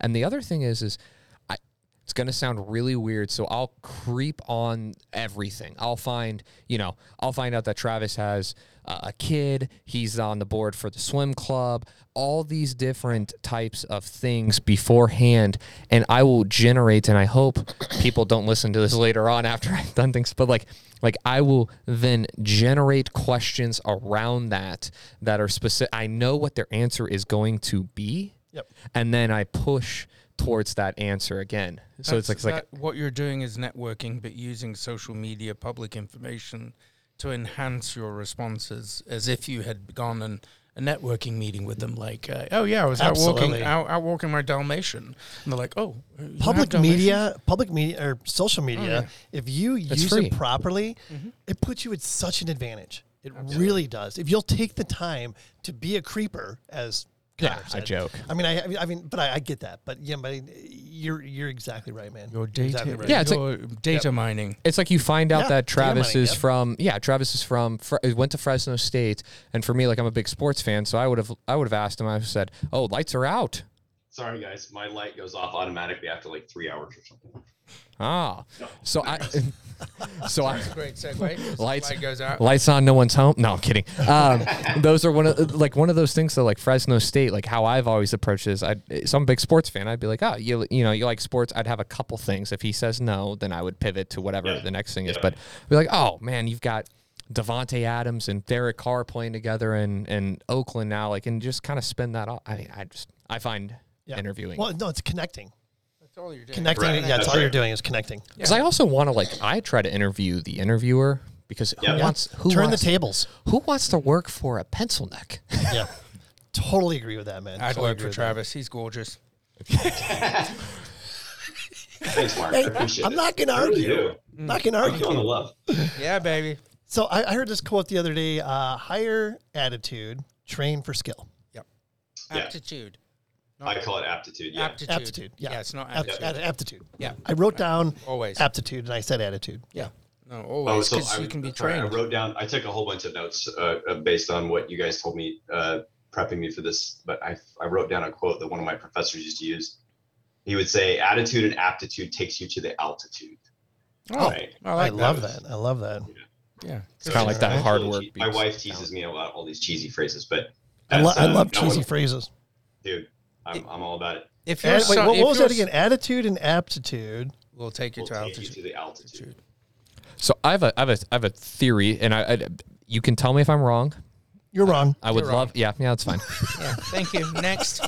I would I would love to hear what Travis's opinion on this. So I, I personally believe, and I'm willing to come off this opinion, is that there's a baseline, uh, you know, IQ that you have to have in something, a baseline knowledge. Okay. Yeah, knowledge, not IQ. Yeah.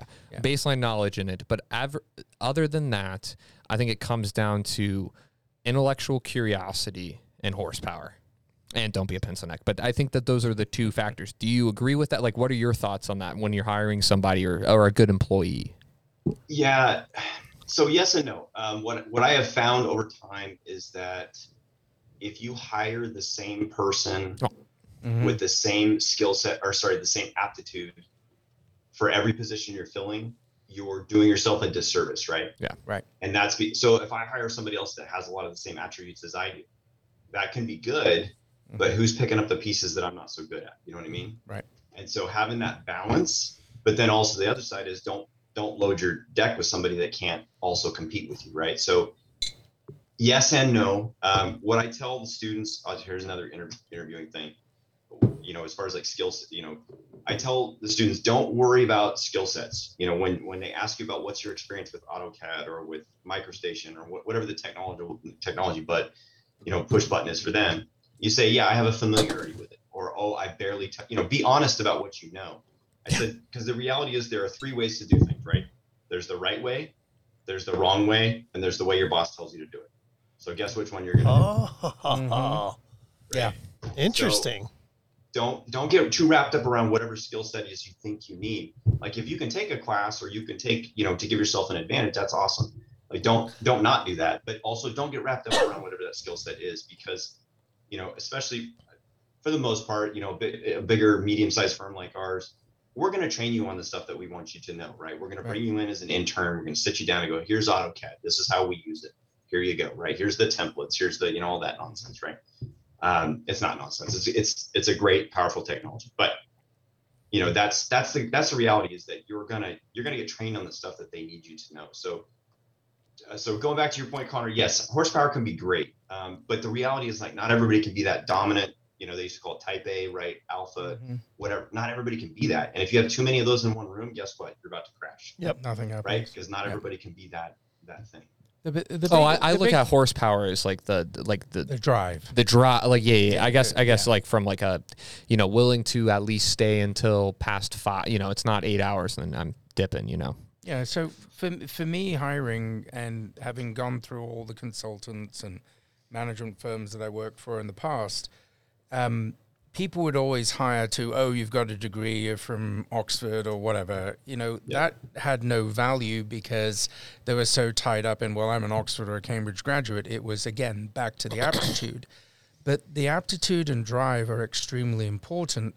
But the challenge as an interviewer, having interviewed several hundred and hired several hundred people in my career was not to be too likable because you end up as an interviewer making a concession because you really Yeah. like that person and then you try and justify why you're going to take a B plus person and try and make them an A plus person and they can never be that you have to A hire hundred percent. yeah Yep.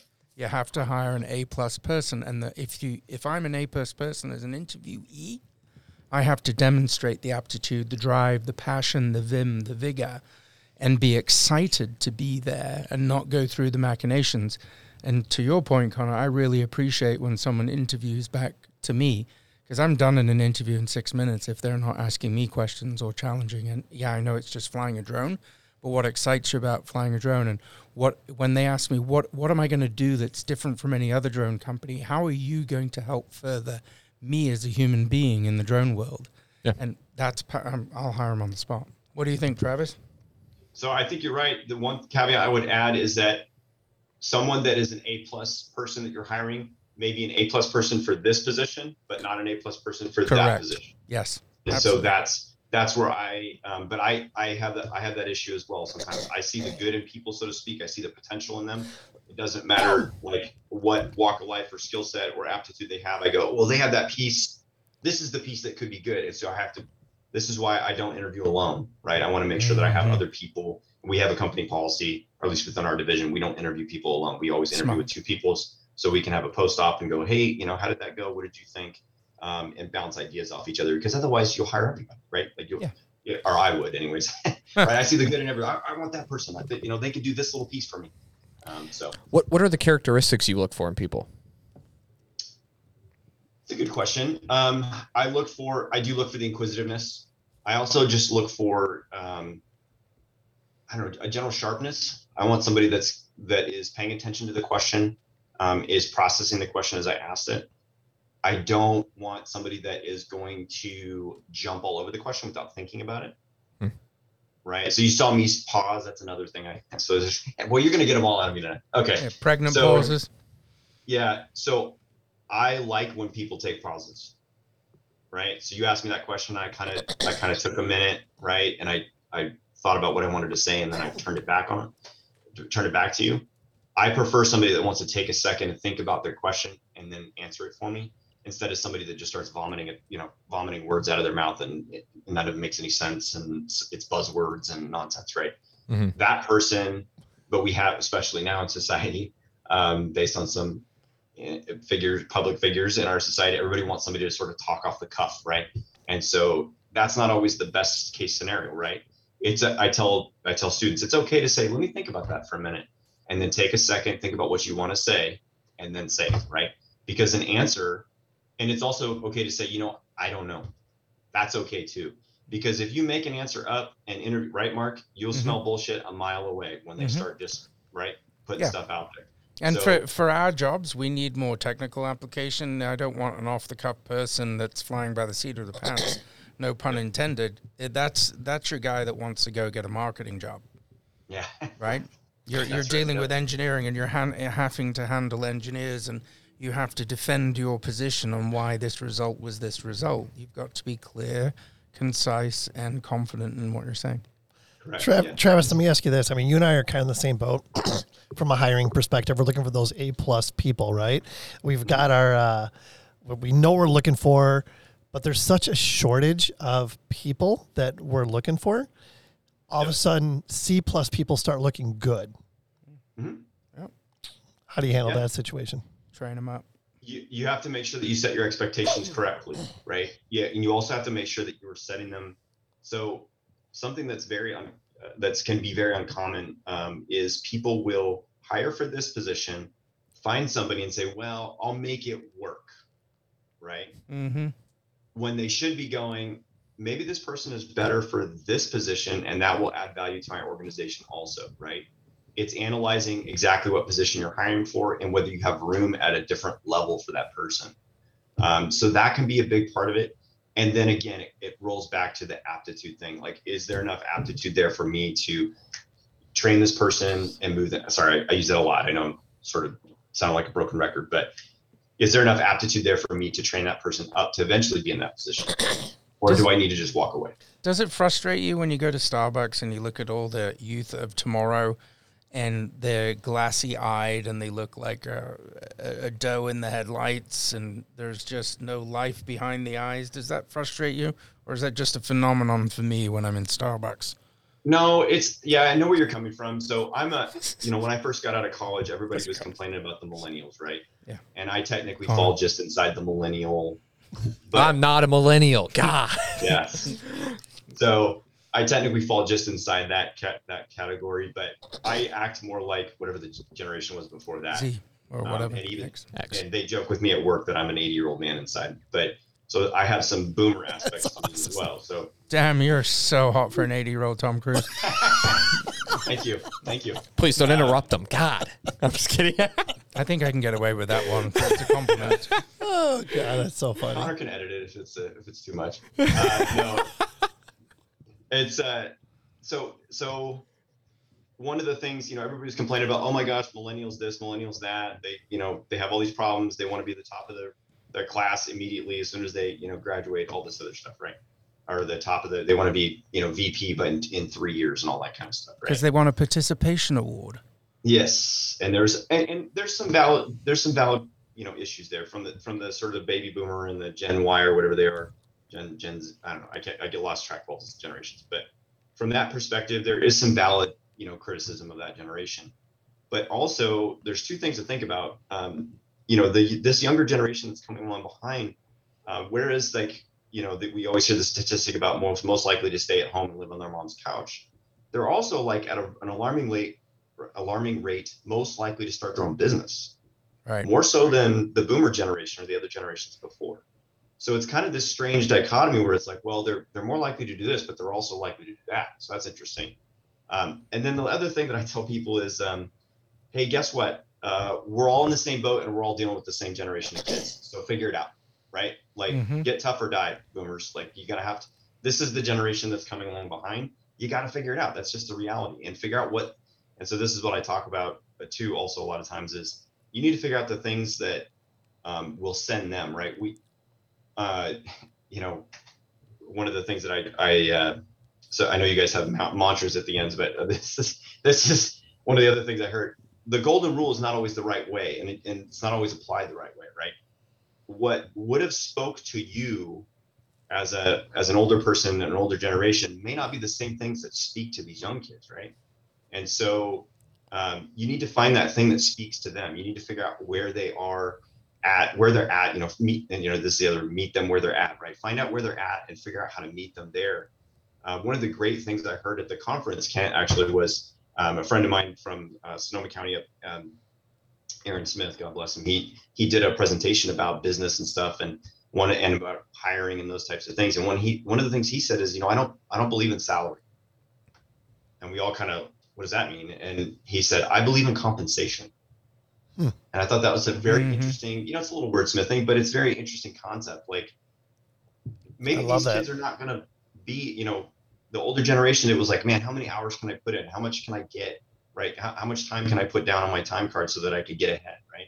This newer generation is more interested in, hey, so if I work for, you know, three months straight, never take a day off, can I take two weeks off? Yep. Right? Can I go to Europe? Can I go to Australia? Can I, you know, do those types of things? Um, Yep. Aaron was talking about one of his employees that was, uh, he's like really into bike race, uh, cycling, right? And cycling races. And so Aaron sponsored him. He bought him a jersey and a helmet and, you know, you know, and then the guy asked for a bike and he said, no, thanks. But like that, you know, you got to find those things that, that speak to them. And I just, there's no way around it. You're not going to change that generation. You're not going to change the generation. You need to figure out how to operate within that. that and that, and that's a very fair statement to try and operate within their means. But uh, you know, I'm 53, and I was brought up just like you were, probably that one is acknowledged for your accomplishments, your drive, your participation, your value, and we don't see that today. There's a an expectation by the and I'm not ragging on people that are listening that are in college or whatever, but I look at my two boys who've been founded with my my father and his standards and my standards. I get up at 4:30. I put in a 59 and a half minute hour. You know, I'm not trying to make myself out to be great, but the kids today want to do as little as possible for the maximum rate of return. But that doesn't add to the growth of a company. It doesn't push a company forward. There's not this groundswell and I I take umbrage with the society of today that accepts that because we had the industrial revolution. We've had all these revolutions of our company where we've spearheaded the technological revolution and nobody's encouraged to those minimum standards of I appreciate I'm paid for an 8 hour day. I'm going to put in 7 hours and 59 minutes. Mm-hmm. And does that make sense? And and yeah. the, so how we meet them at that level means as a nation we're going to have a GDP that's in the minus.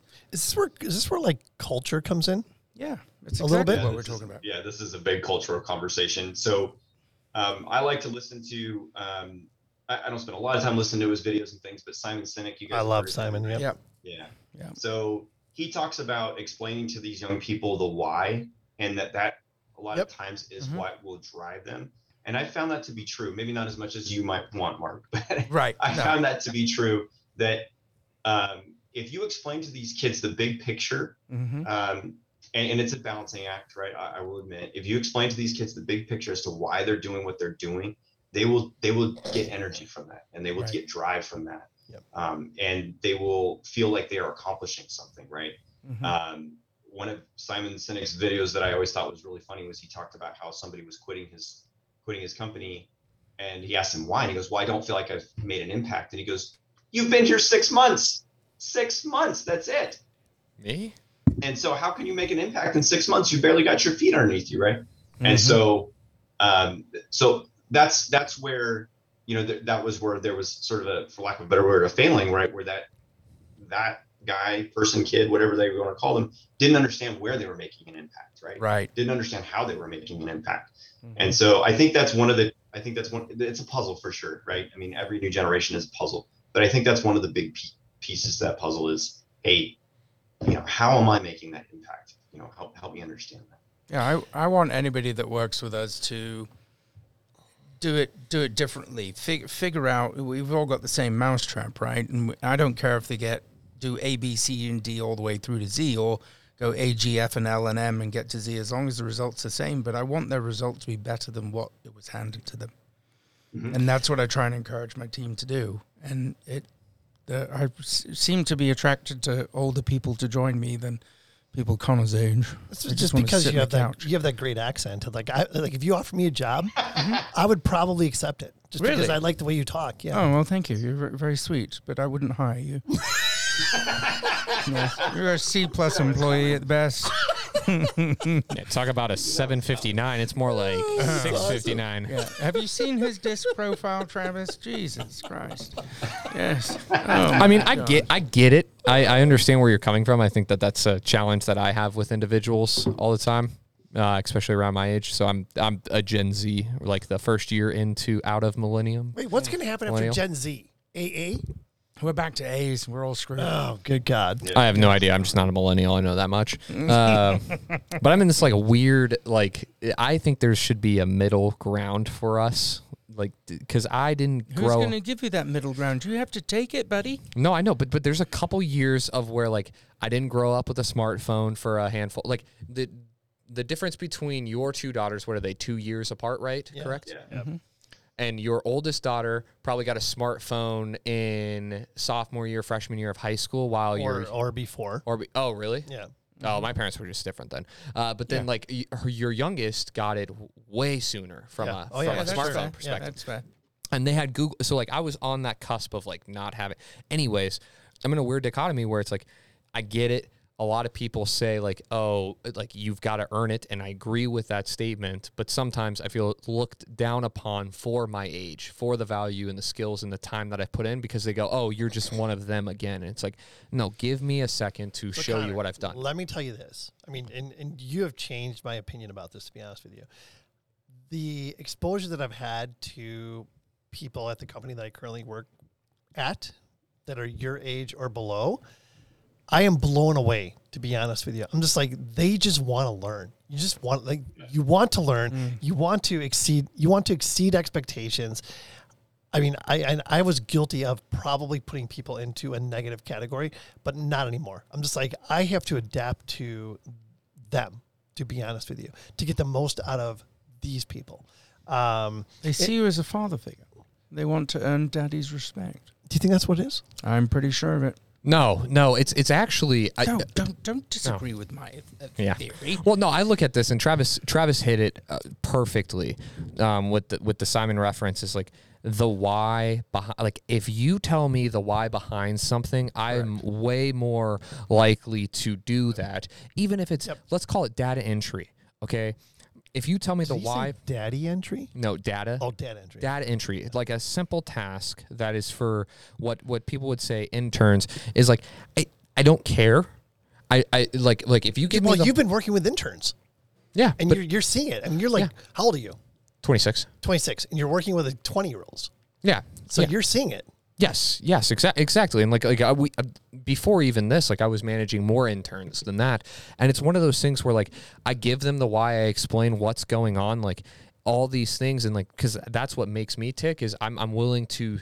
S- understand the bigger piece this isn't just me just it's not busy work it's not school anymore it's a job and it needs to get done um but at the same time like the the curiosity is not because it's oh I want to please daddy you know all these things No, like no, what no, no, Mark's no. saying is like it's like I want to learn I want to understand I want to grow because what we've been taught in society is that these people with the gray hair have a lot of knowledge so let me go gain that knowledge so I don't have to relearn it all myself that's that's how I look at it it's easier to learn it from you than go figure it out myself at the school of hard knocks Yeah. Keep your hair that way. Is that what you're trying to say? So I, I let me just piggyback on this because I am going to humble myself here.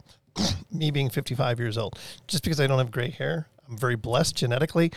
Um, I have been humbled by the younger people that I have brought on board to my team. Because I mean, first of all, mentoring is a two way street. You know, it's like I bring them on, like I want to mentor them to, uh, you know, up to, up to, up to where I am, whatever. But I mean, and I, I I think we talk about it all the time. It's like, it's a two way street. It's like you have to allow yourself to listen to what they're saying as well and accept what they're saying and, and adapt accordingly. Um, You know, I mean, the- that generation is just it's so powerful. To be honest with you, there's just so much knowledge there. There's so much further advanced. Like a 21 year old right now is so much further advanced than I was at 21 years old. It's it's incredible. I mean, and you have to adapt to that, and you have to be willing to adapt to that.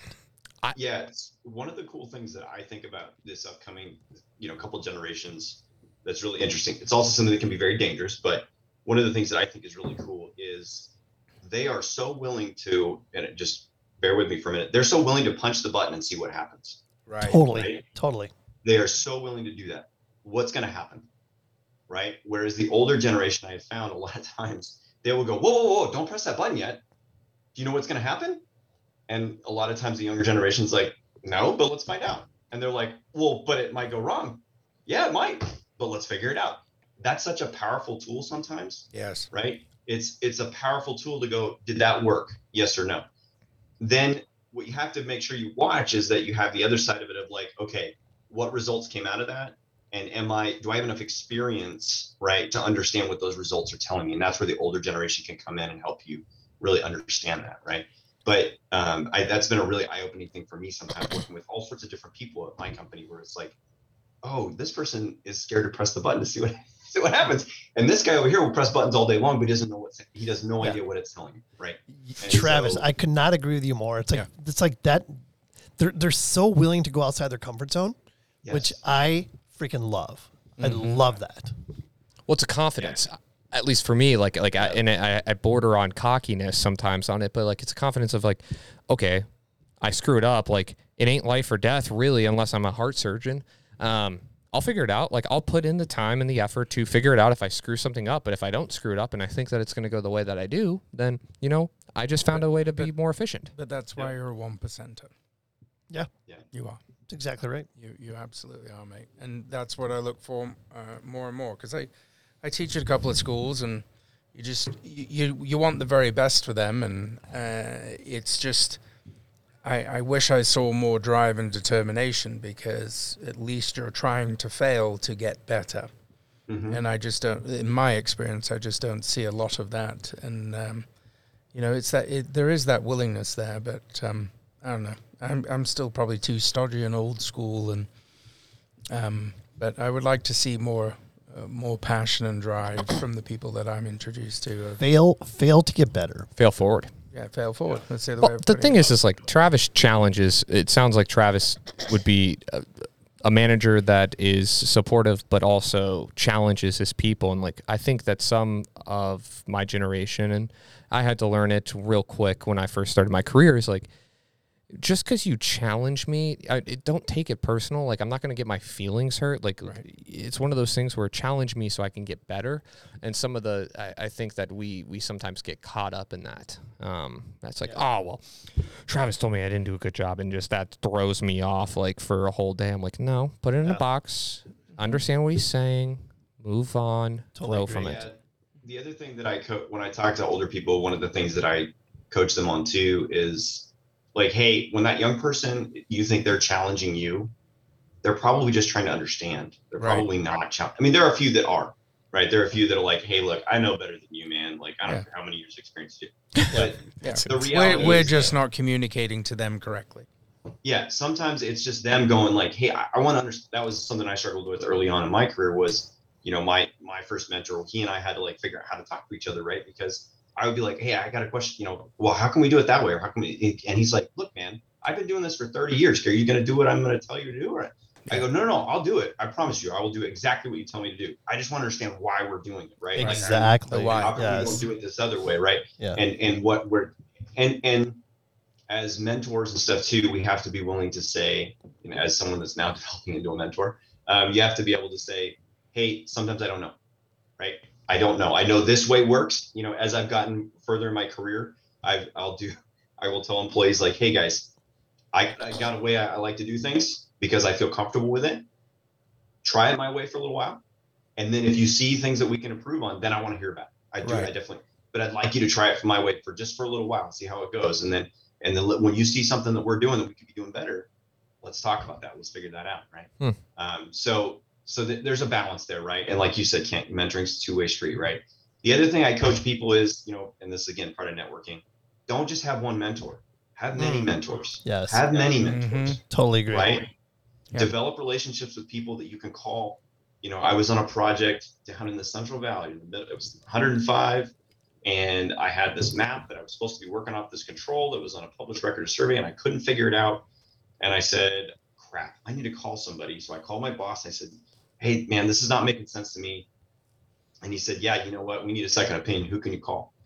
I said, "Oh, that's brilliant, right?" So I I reached, went through my Rolodex on my BlackBerry at the time. Could you They- please describe what a Rolodex is for other Yeah. people? I know what it is. Or a BlackBerry. Yeah, or a BlackBerry, yes. Yeah. When I first came to Mark Thomas, they made fun of me because I had a BlackBerry, and then I asked for another one. The BlackBerry you're, was you're super hey, cool now in my book. The BlackBerry was genius. Oh, it was. I still Yeah. have one in its box, ready to go when I go to Mars. Because I'm I'm on that Blue Origin flight to Mars. That's me. There you go. Yeah. It'll work. Yep. Uh, well, yes. It's just like the old Motorola phones. It can work on the face. I used to joke that Motorola phone, you can get signal on the face of the moon, right? yeah. Um, Yeah. But uh, yeah, I, I called somebody and I said, "Hey, man, I got this map. Um, can you look it up real quick?" And he looked at it and I said, "Am I seeing this? Like, this is what I'm seeing, right? This is." And he said, "Yep, that's what I see."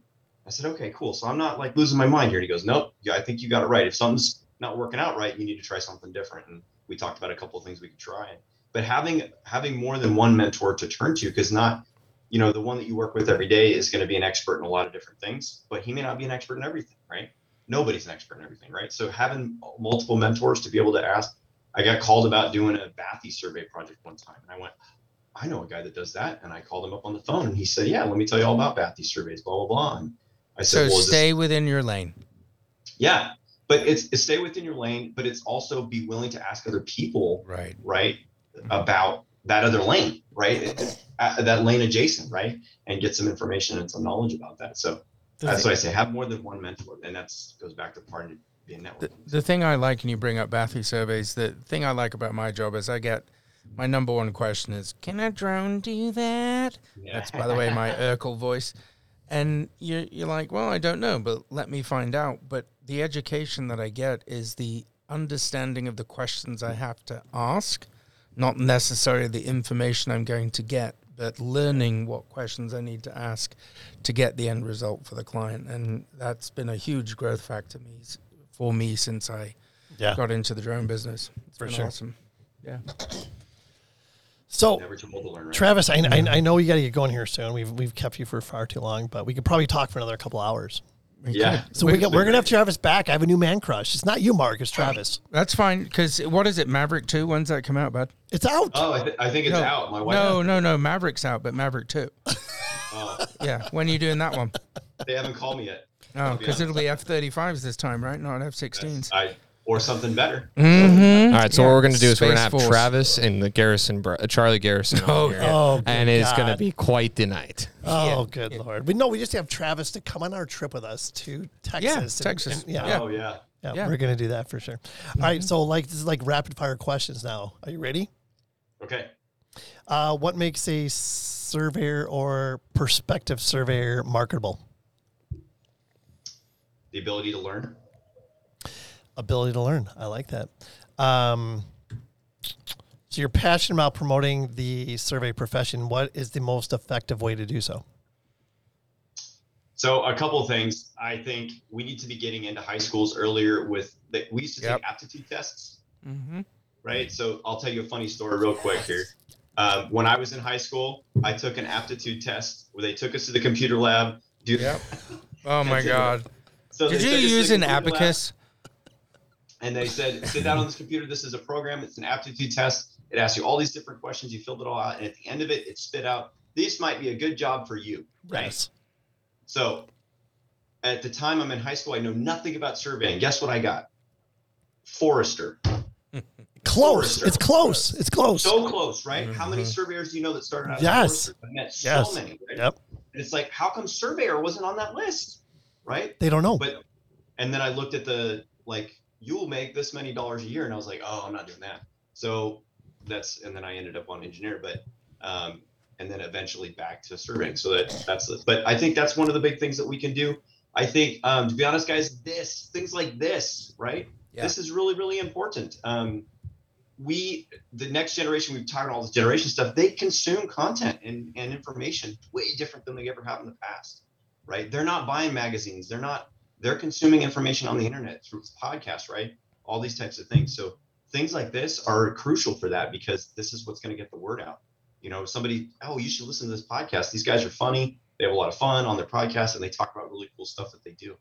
Um, so my challenge to you guys is the next next thing is you got to have visuals, right? You got to have like, the, let me show you cool pictures on, let me show you cool diagrams and things about the projects that we're working on. So We've got some really cool stuff in the works, so like video day in the life, and I'm like, I shouldn't talk about this right now, but I'm going to.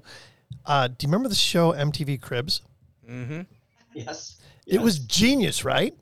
yeah, We're gonna do Yes. geo cribs, where we're gonna go and Yeah. visit surveyors' houses because surveyors Nice. love to talk about their yard and their toys and their hot wife and their dog and all this stuff. It's gonna be incredible. Big things coming I can't up. wait. I can't wait. So I what? want to start with Mark. What? Yes. No, he's he's like third on the list. What Perfect. what I'll be- I'll be third what excites happens. you I'm not a most? What excites you most about the land survey profession moving forward? So I think what excites, I mean, the things that I'm excited about going forward are trying to develop the next generation. That's always been something that I like. I like teaching. Um, when I graduated from college, it was 09, right? And so it was a lousy time. So I went back to school, back to school, right? I, I worked on a graduate degree for a while. While I was there, I was teaching. You know, I was I was covering classes. Basically, I was covering classes so that my professors could teach me. Um, so a lot of the undergrad classes. So that's always been a passion of mine is trying to develop and train the next generation.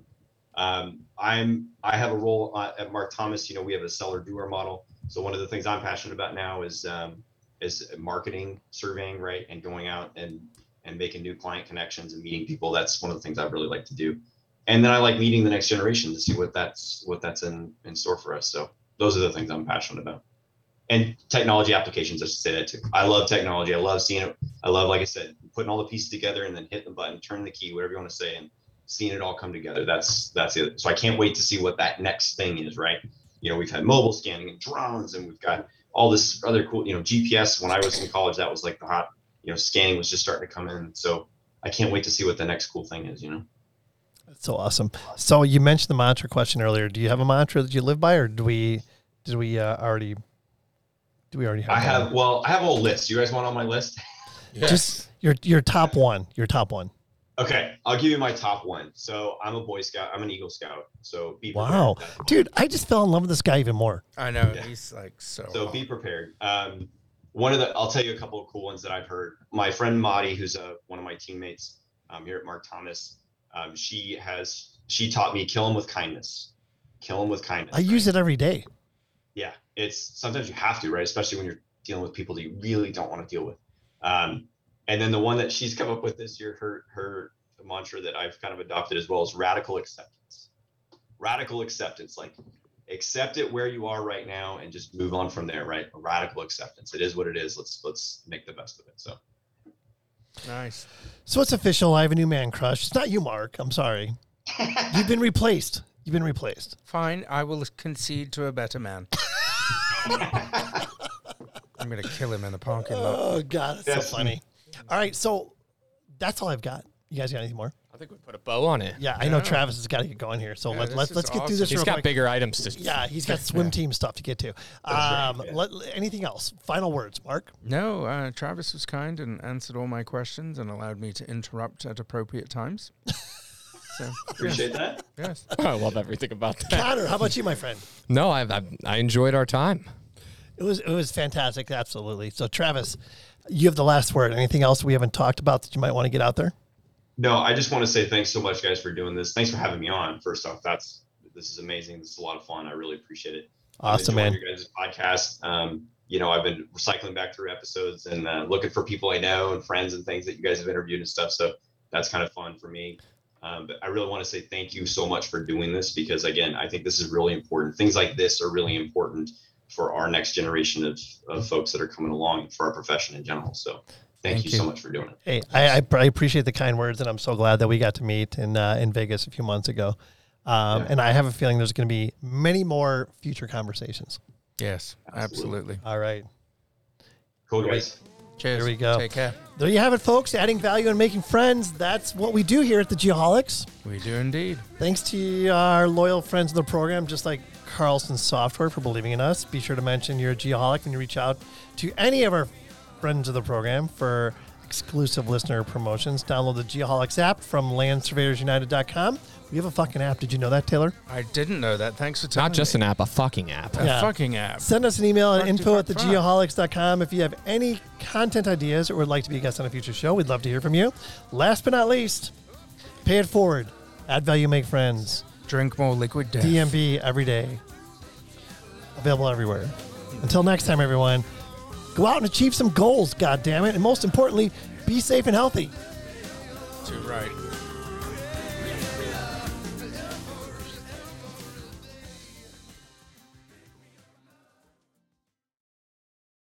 Thank you to our 2022 friends of the program Advanced Geodetic Survey, agsgps.com, Airworks, airworks.io, Bad Elf, bad-elf.com, Cyanic Automation, getjobbook.com, Diamondback Land Surveying, diamondbacklandsurveying.com, Extreme Aerial Productions, extremeaerialproductions.com, Get Kids Into Survey, getkidsintosurvey.com, Mentoring Mondays, mentoringmondays.xyz, Monson Engineering, monsonengineering.com, Nettleman LC Prep, lcprep.com, North Star Surveying, northstarsurveying.com, ProStar Corporation, prostarcorp.com, Safety Apparel, safetyapparel.us, Topodot, new.certainty3d.com, and finally Trimble Geospatial, geospatial.trimble.com.